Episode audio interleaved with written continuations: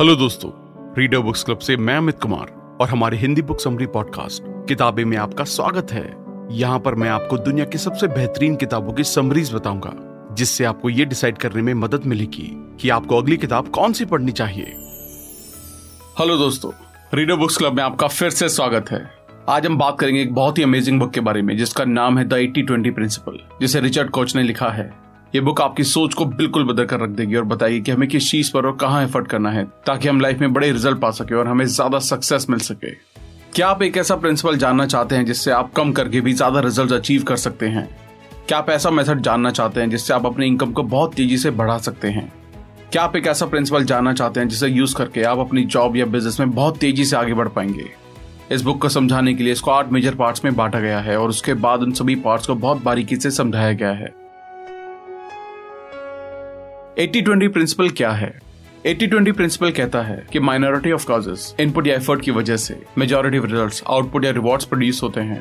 इसका मतलब 80 परसेंट जो भी आप अपनी जॉब या बिज़नेस में अचीव करते हो, वो 20 परसेंट टाइम स्पेंड करने से प्रोड्यूस होता है। तो हर प्रैक्टिकल पर्पज के लिए फोर फिफ्थ यानी कि 80 परसेंट एफर्ट एक डोमिनेंट पार्ट होता है, जो कि रिलेवेंट नहीं होता है। तो एटी ट्वेंटी प्रिंसिपल कहता है कि कॉजेज और रिजल्ट्स में इनपुट और आउटपुट में एफर्ट और रिवॉर्ड्स में, एक इनबिल्ड बैलेंस होता है। बिज़नेस में काफ़ी सारे एग्ज़ाम्पल देखे जा सकते हैं। ट्वेंटी परसेंट प्रोडक्ट से ज़्यादातर एट्टी परसेंट सेल्स आती है। सोसाइटी में बीस percent criminals eighty percent crime करते हैं। Twenty percent YouTubers eighty percent viewership ले जाते हैं। पैराडोस डिस्कवरी 80-20 प्रिंसिपल के अंदर के पैटर्न को 1897 में इटालियन इकोनॉमिस्ट विल्फ्रेडो परेटो ने डिस्कवर किया था। वो 19th सेंचुरी में इंग्लैंड के वेल्थ और इनकम के पैटर्न को देख रहे थे। उन्होंने देखा कि सबसे ज़्यादा इनकम और वेल्थ एक माइनॉरिटी सैंपल में जाती है। उन्होंने दो फैक्ट्स और भी डिस्कवर किए, जो उन्हें लगा कि काफ़ी मददगार होंगे। पहला ये था कि लोगों के प्रपोर्शन में एक कंसिस्टेंट मैथमेटिकल रिलेशनशिप था और इनकम के अमाउंट में जो ये ग्रुप एंजॉय कर रहा था। और दूसरा, जब उन्होंने डिफरेंट टाइम और डिफरेंट कंट्रीज़ के डेटा को देखा, उन्हें पता चला कि जो इम्बेलेंस का पैटर्न था, वो कंसिस्टेंटली रिपीट हो रहा था। जब भी उन्होंने इंग्लैंड के पहले टाइम को देखा, या जो भी डेटा उनके पास अवेलेबल था, उन्होंने पाया कि पैटर्न बार बार रिपीट हो रहा था।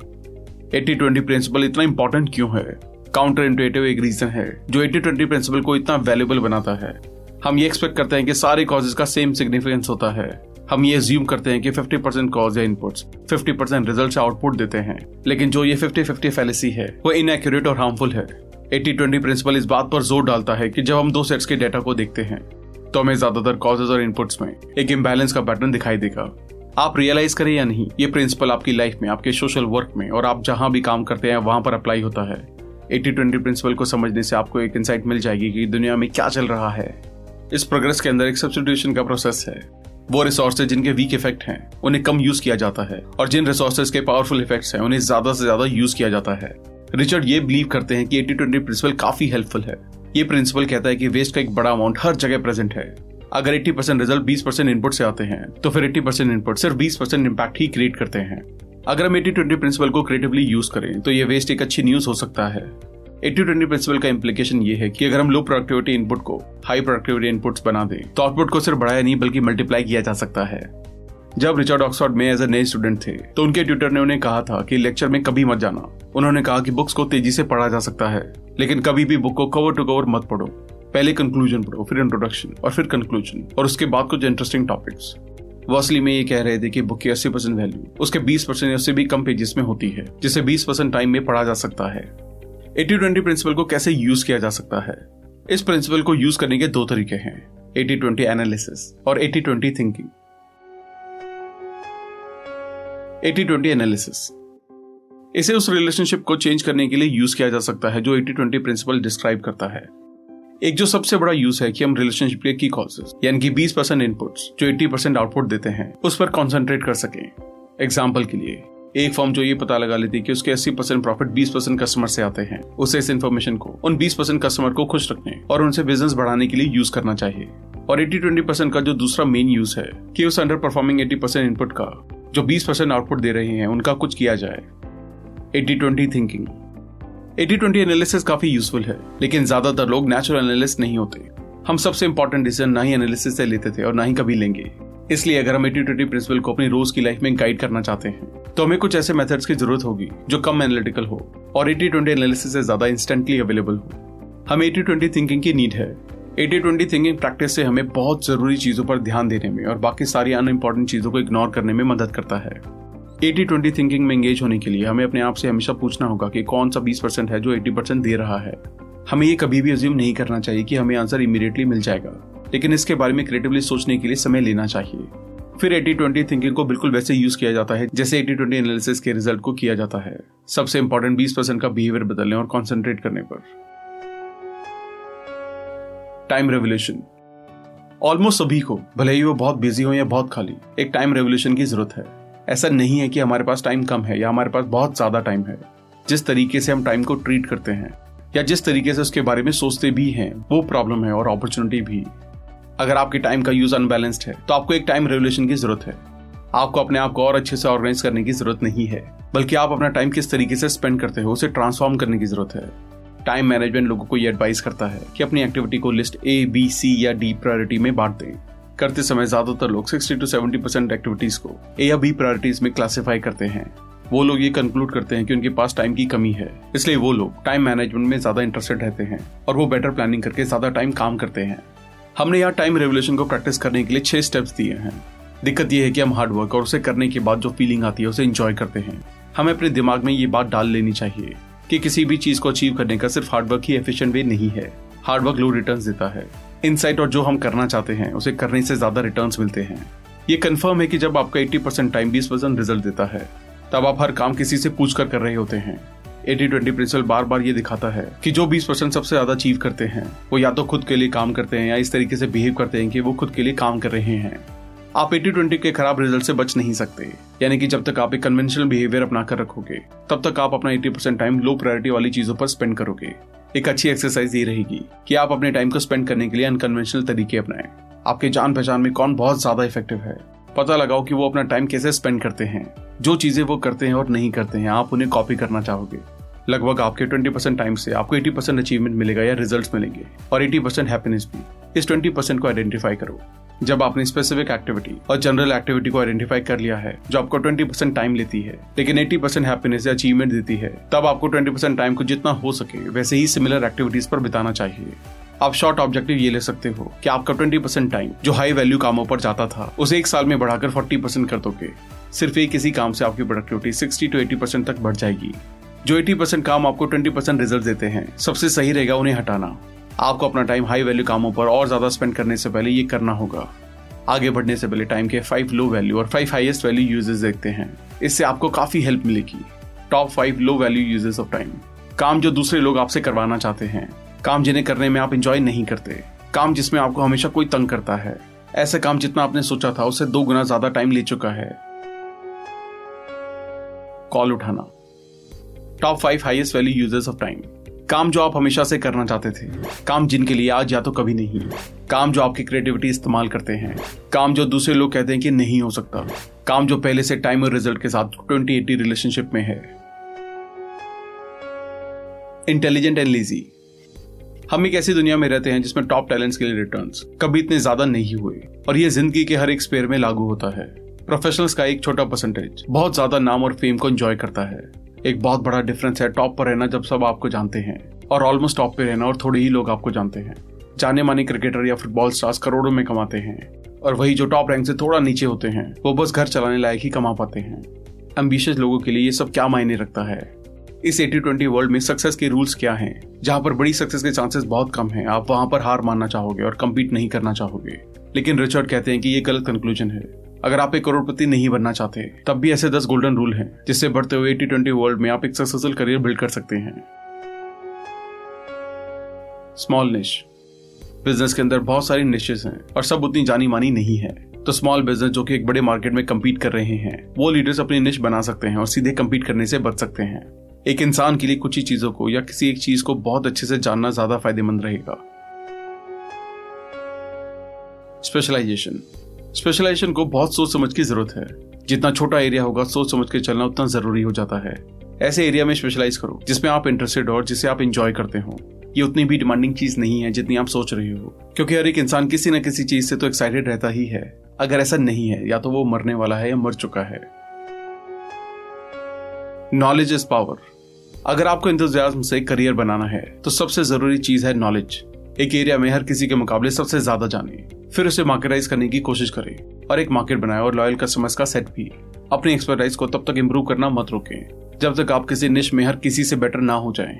एक लीडर बनने का तब तक एक्सपेक्ट ना करें, जब तक आप बाकी लोगों से ज़्यादा नॉलेजेबल ना बन जाएँ। आइडेंटिफाई योर मार्केट्स आपका मार्केट वो लोग हैं जो आपके नॉलेज के लिए पैसे दे सकते हैं कोर कस्टमर वो हैं जो आपकी सर्विसेज़ को सबसे ज़्यादा वैल्यू करेगा। मार्केट एक वो जगह है जहाँ आप ऑपरेट करोगे। इसलिए आपको ये डिफाइन करना होगा कि आपकी नॉलेज किस तरीके से बेची जाएगी। क्या आप एक एस्टेब्लिश फॉर्म के लिए काम करोगे? या बहुत सारी कंपनीज़ के लिए फ्रीलांसर जैसे काम करोगे? आइडेंटिफाई ट्वेंटी परसेंट काम में तब तक मज़ा नहीं है जब तक आप बहुत कम से बहुत ज़्यादा अचीव ना कर लो। हमेशा अपने आप को वो golden eighty twenty inside याद दिलाते रहें। हर एक एक्टिविटी 80 परसेंट लोग जो कि 20 परसेंट रिज़ल्ट अचीव कर रहे हैं और 20 परसेंट लोग जो कि 80 परसेंट रिज़ल्ट अचीव कर रहे हैं। मेजोरिटी क्या गलत कर रही है और माइनॉरिटी क्या सही? उस माइनॉरिटी वाले ग्रुप में आओ। लर्न फ्रॉम द बेस्ट हर एक फ़ील्ड के विनर्स ने रास्ते पता लगा लिए हैं कि कैसे 20 परसेंट एफर्ट 80 परसेंट रिज़ल्ट देते हैं। लीडर्स ऐसे रिज़ल्ट प्रोड्यूस करते हैं जो कि क्वालिटी और क्वांटिटी दोनों में कंपटीशन से अच्छे होते हैं। इसे दूसरी तरह से कहें तो लीडर्स चीज़ों को अलग तरीके से करते हैं। बेस्ट के साथ काम करने के लिए प्राइस देने को तैयार रहें। उनके साथ टाइम स्पेंड करने का एक्सक्यूज ढूंढो। पता लगाओ कि वो किन किन तरीकों से ऑपरेट करते हैं। आपको पता चलेगा कि वो चीज़ों को अलग नज़रिए से देखते हैं, अलग तरीके से टाइम बिताते हैं और लोगों से भी दूसरी तरह से इंटरेक्ट करते हैं। ऑब्ज़र्व करो लर्न करो और प्रैक्टिस करो। बिकम सेल्फ एम्प्लॉयड जब आप सेल्फ एम्प्लॉयड हो जाते हैं, तब आपको पेमेंट रिज़ल्ट के बेसिस पर मिलती है, जो एटी ट्वेंटी प्रिंसिपल का इस्तेमाल करते हैं। उनके लिए ये एक गुड न्यूज़ है। लेकिन जब आप अपने करियर की लर्निंग स्टेज में हो, तब सेल्फ एम्प्लॉयड एक सही डिसीज़न नहीं होगा। अगर कोई कंपनी या फर्म आपको कोई अच्छी चीज़ पढ़ा रही है, तब उस लर्निंग की वैल्यू जितना आप काम कर रहे हैं और जितना आपको पे किया जा रहा है, उसके डिफरेंस से काफ़ी ज़्यादा है। ये केस प्रोफेशनल करियर के शुरुआती दो या तीन साल तक होगा। जब वो दो तीन साल खत्म हो जाए, तब सेल्फ एम्प्लॉयड हो जाओ। सिक्योरिटी के बारे में ज़्यादा मत सोचो। आपकी प्रोफेशनल एक्सपर्टाइज और आपकी एटी ट्वेंटी इनसाइड आपकी सिक्योरिटी है। एम्प्लॉय अगर पहला लेवरेज स्टेज अपने टाइम का बेस्ट यूज़ है, और दूसरा स्टेज ये है कि जो आप वैल्यू बनाओ, उसे कैप्चर करो तो तीसरा स्टेज है दूसरे लोगों की पावर आप सिर्फ़ एक हो, लेकिन आप बहुत सारे लोगों को एम्प्लॉय कर सकते हो. Focus on core skills eighty twenty principle एक प्रिंसिपल है सिलेक्टिविटी का. आप सबसे ज़्यादा इफ़ेक्टिव तब बनते हो, जब आप उन ट्वेंटी परसेंट एक्टिविटीज़ पर कॉन्सेंट्रेट करते हो, जिनमें आप सबसे बेस्ट हो. ये प्रिंसिपल सिर्फ़ इंडिविजुअल पर नहीं, बल्कि फॉर्म्स पर भी अप्लाई होता है. अपनी फॉर्म को जितना ज़्यादा हो सके सिंपल रखो, और उन एरियाज़ में पूरे फोकस रहो, जिनमें आप कंपटीशन से काफ़ी गुना बेहतर हो. Capital leverage. अभी तक हमने लेबर लेवरेज के बारे में देखा, लेकिन आप कैपिटल लेवरेज से भी फ़ायदा उठा सकते हैं। कैपिटल लेवरेज का मतलब है पैसे का इस्तेमाल करके एडिशनल वैल्यू को कैप्चर करना। इसका सबसे बेसिक मतलब है, जब भी मशीन कॉस्ट इफ़ेक्टिव हो, उन मशीन को खरीदना और उन्हें लेबर के साथ रिप्लेस करना।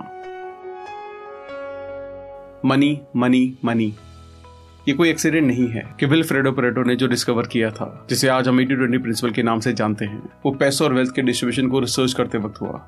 उन्हें ये पता चला कि पैसों का डिस्ट्रीब्यूशन बहुत ज़्यादा अनबैलेंस्ड है। ऐसा लगता है कि पैसा इक्वली डिस्ट्रीब्यूट होना पसंद नहीं करता। आपके अमीर बनने के चांसेस आपको सबसे ज़्यादा वेल्थ मिलने के चांसेस एम्प्लॉयमेंट इनकम से नहीं, बल्कि इन्वेस्टमेंट इनकम से हैं। इन्वेस्टमेंट के कंपाउंडिंग इफ़ेक्ट की वजह से आप अमीर या तो जल्दी इन्वेस्टिंग स्टार्ट करके बन पाओगे, या काफ़ी लंबे समय तक जीकर। जल्दी स्टार्ट करना एक ऐसी स्ट्रैटेजी है, जिसे आप कंट्रोल कर सकते हैं।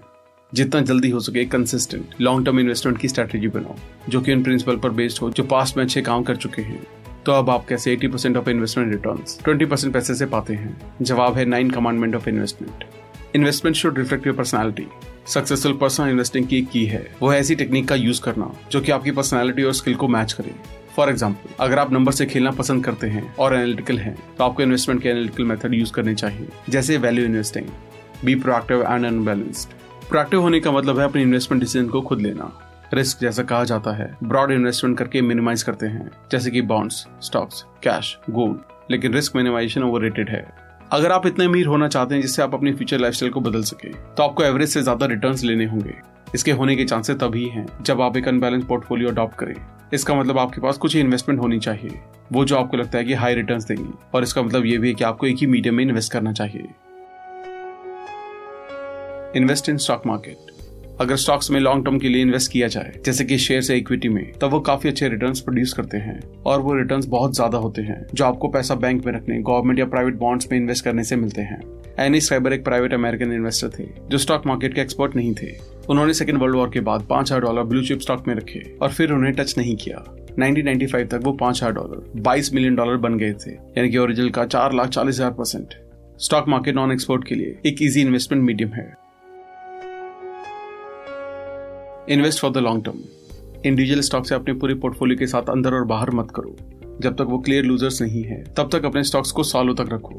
स्टॉक को खरीदना और बेचना एक्सपेंसिव भी है और टाइम कंज्यूमिंग भी अगर आप स्टॉक में पैसे शॉर्ट टर्म के लिए रखते हो तब आप इन्वेस्टिंग नहीं जुआ खेल रहे हो। अगर आप कर सकते हो तो 10 साल का व्यू या उससे भी बेटर 20, 30 या 50 साल का व्यू लेकर चलो। Invest when stock market is low एक पूरा स्कूल वैल्यू इन्वेस्टिंग की इस फिलोसफी पर बन गया है। खरीदो तब जब पूरा स्टॉक मार्केट या कोई इंडिविजुअल स्टॉक सस्ता हो और बेच दो जब वो महँगा हो जाए। काफ़ी सारे रूल्स आपको वैल्यू इन्वेस्टिंग में गाइड करेंगे। लेकिन अगर इसे सिंपली करें और उसके 80 परसेंट वैल्यू 20 परसेंट स्पेस में करें, तब तीन रूल्स निकल कर आते हैं। तब मत खरीदो जब सब लोग खरीद रहे हैं या सब कन्विंस हैं कि स्टॉक मार्केट ऊपर जाएगा। इंस्टेंट तब खरीदो जब सब नेगेटिव व्यू से मार्केट को देख रहे हैं। प्राइस अपॉन अर्निंग रेशियो यानी कि पी का यूज़ करो। ये पता लगाने के लिए कि शेयर महँगे हैं या सस्ते। फॉर एग्ज़ाम्पल अगर कोई शेयर ढाई सौ रुपए का है और पर शेयर पर अर्निंग पच्चीस की है, तब पी दस का है। और अगर शेयर प्राइस पाँच हो जाता है, लेकिन अर्निंग पर शेयर पच्चीस ही है, तब पी बीस का हो जाएगा। इन जनरल पूरे मार्केट का पी सत्रह से ऊपर होने का मतलब एक डेंजर सिग्नल है। तब इन्वेस्ट मत करो जब मार्केट हाई पर है। एक पी बारह से नीचे का बाई सिग्नल है। ट्रैक द मार्केट अगर आप अपनी अप्रोच से मार्केट को बीट नहीं करना चाहते हैं तो तब आपको इंडेक्स को ट्रैक करना चाहिए। इंडेक्स ट्रैकिंग जिसे मार्केट ट्रैकिंग भी कहते हैं, इसका मतलब है वो शेयर खरीदना, जो कि स्टॉक मार्केट इंडेक्स में है। आप उन शेयर्स को तभी बेचते हैं, जब वो इंडेक्स से बाहर हो जाते हैं, और आप तभी नए शेयर्स खरीदते हैं, जब वो इंडेक्स में इंक्लूड होते हैं। इंडेक्स ट्रैकिंग में कम रिस्क होता है, और लॉन्ग टर्म में अच्छे रिज़ल्ट भी मिलते हैं। इन्वेस्टमेंट ऑन एक्सपर्टाइज जो एटी ट्वेंटी फिलोसफी का पूरा एजेंस है, वो है कुछ चीज़ों को अच्छे से जानना स्पेशलाइज होने के लिए। ये लॉ इन्वेस्टमेंट में भी अप्लाई होता है। अगर आप ये डिसाइड कर रहे हैं कि कौन से शेयर खरीदने चाहिए, तब उस एरिया में स्पेशलाइज कीजिए, जिसमें आप थोड़े एक्सपर्ट हैं। फॉर एग्ज़ाम्पल आप उन इंडस्ट्री के शेयर में स्पेशलाइज कर सकते हैं, जिसमें आप काम करते हैं, या जो आपकी हॉबी है, या कुछ भी ऐसा जिसमें आप इंटरेस्टेड हैं। कट योर लॉस मेकर्स अगर जो प्राइस आपने पे किया था, कोई भी शेयर उसे पंद्रह परसेंट गिर जाता है, तब उसे बेच दो। अगर आपने एक शेयर सौ रुपए का खरीदा, और उसका प्राइस पचासी रुपए हो गया, इसका मतलब है वो पंद्रह परसेंट गिर गया, तब उसे बेच दो। इस कमांडमेंट का एक्सेप्टेबल एक्सेप्शन वो है। कि आप एक बहुत लॉन्ग टर्म इन्वेस्टर हैं, जिसे मार्केट की स्विंग से कोई प्रॉब्लम नहीं है और आपके पास अपनी इन्वेस्टमेंट को मॉनिटर करने का वक्त नहीं है। इस सिनेरियो में ये कमांडमेंट यूज़ ना करें। रन योर गेन्स अपने लॉसेस को कट करें, लेकिन अपने गेन्स को नहीं। जो ग्रेट इन्वेस्टमेंट का बेस्ट लॉन्ग टर्म इंडिकेटर है, वह शॉर्ट टर्म गेन बार बार रिपीट होना। बहुत जल्दी प्रॉफिट निकालने की टेम्पटेशन को कंट्रोल करें। यहीं पर ज़्यादातर प्राइवेट इन्वेस्टर्स अपनी सबसे बड़ी गलती करते हैं। वो अच्छे प्रॉफिट्स तो ले लेते हैं, लेकिन और बड़े प्रॉफिट्स को खो देते हैं। योर हिडन फ्रेंड्स हमारा हिडन फ्रेंड ऐसा है, जो हम सबके पास है।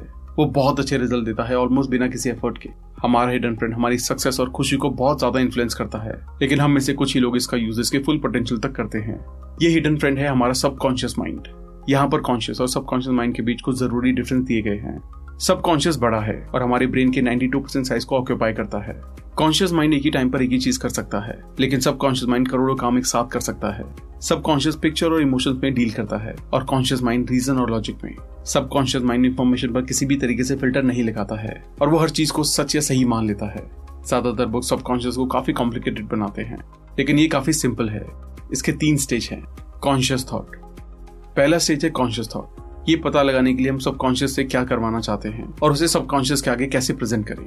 इनपुट टू सबकॉन्शियस दूसरा स्टेज है थॉट्स को सबकॉन्शियस माइंड के ऊपर आने देना। आउटपुट ऑफ़ सबकॉन्शियस तीसरा स्टेज है सबकॉन्शियस माइंड से आंसर या फीडबैक लेना। चलिए अब हम देखते हैं कि सबकॉन्शियस को गोल सेटिंग के लिए कैसे यूज़ कर सकते हैं। स्टेज वन कॉन्शियस थॉट हर एक पावरफुल मेंटल प्रोसेस से कुछ लेने के लिए। केयरफुल थॉट की ज़रूरत है कि हमें क्या अचीव करना है। गोल कुछ ऐसा होना चाहिए जिसे आप सच में पाना चाहते हैं। आपको ये बिलीव करना होगा कि आप उस गोल को पा सकते हैं, भले ही दूसरे लोगों को वो पॉसिबल ना लगे। अगर आप बिलीव नहीं करोगे तो आपका सबकॉन्शियस माइंड एक्शन नहीं लेगा। गोल बिल्कुल प्रिसाइज और स्पेसिफिक होना चाहिए। अपने आप को उस गोल को पाते हुए विजुलाइज करो और उसे जितना हो सके उतना खुशी वाला बनाओ। Stage two input to subconscious यहाँ पर कुछ ऐसे एफर्टलेस वेज हैं जिनसे आप सबकॉन्शियस को मैसेज भेज सकते हैं। सोने से एक या दो मिनट पहले, जब आप थोड़े सुस्त हो जाते हैं, उस मैसेज को रिपीट करो और इसे आखिरी चीज़ रखो जिसके बारे में आप सोने से पहले बोलोगे या सोचोगे। Stage three output from subconscious आपका सबकॉन्शियस अपना मैसेज या आंसर आपको देगा। आपको वो ज़रूर मिलेगा। Your place in the eighty twenty feature अगर आप ठीक से समझ गए हैं तो एटी ट्वेंटी का फीचर बहुत अच्छा है। लेकिन अगर आप नहीं समझे हैं तो एटी ट्वेंटी का फीचर बहुत नुकसानदायक है।